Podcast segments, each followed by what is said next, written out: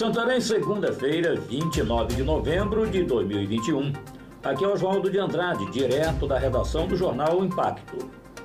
Confira as notícias que são destaque na página do seu jornal O Impacto. Círio de Nossa Senhora da Conceição. Santarém festeja sua padroeira com fé e devoção.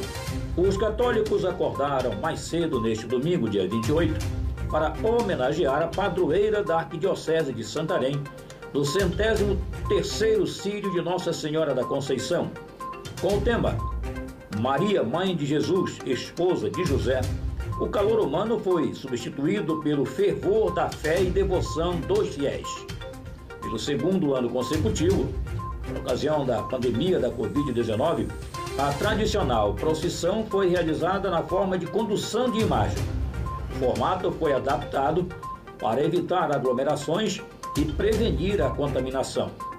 Em frente às casas, os devotos louvaram e consagraram a mãezinha dos filhos de Santarém. Maria Rosângela ornamentou a sua casa para agradecer pelas graças alcançadas e pedir por proteção. Abre aspas. Enfeitei minha casa bem cedo. É uma alegria imensa ver ela passar. Fico emocionada com um enorme sentimento de gratidão à minha mãe, que concedeu uma grande graça na minha saúde. Fecho aspas. Tubulação de água estourada há sete meses é o retrato do descaso do poder público com Alter do Chão. Calçadas quebradas, ruas esburacadas, mato e lixo para todo lado. Esse é o cenário de descaso e abandono que toma conta da vila balneária de Alter do Chão. No cruzamento das ruas Antônio Alves com Firmino Bagato, na área central, uma tubulação de água estourou há mais de sete meses e nenhuma providência foi tomada por parte do poder público. O cartão postal paradisíaco a cada dia parece ganhar molduras nefastas frente a tamanho esquecimento por parte dos órgãos que deveriam realizar a manutenção e a melhoria da infraestrutura encontrada pelos turistas ao procurarem a vencedora do Prêmio de Melhor Destino Nacional Turístico de dois mil e vinte e um.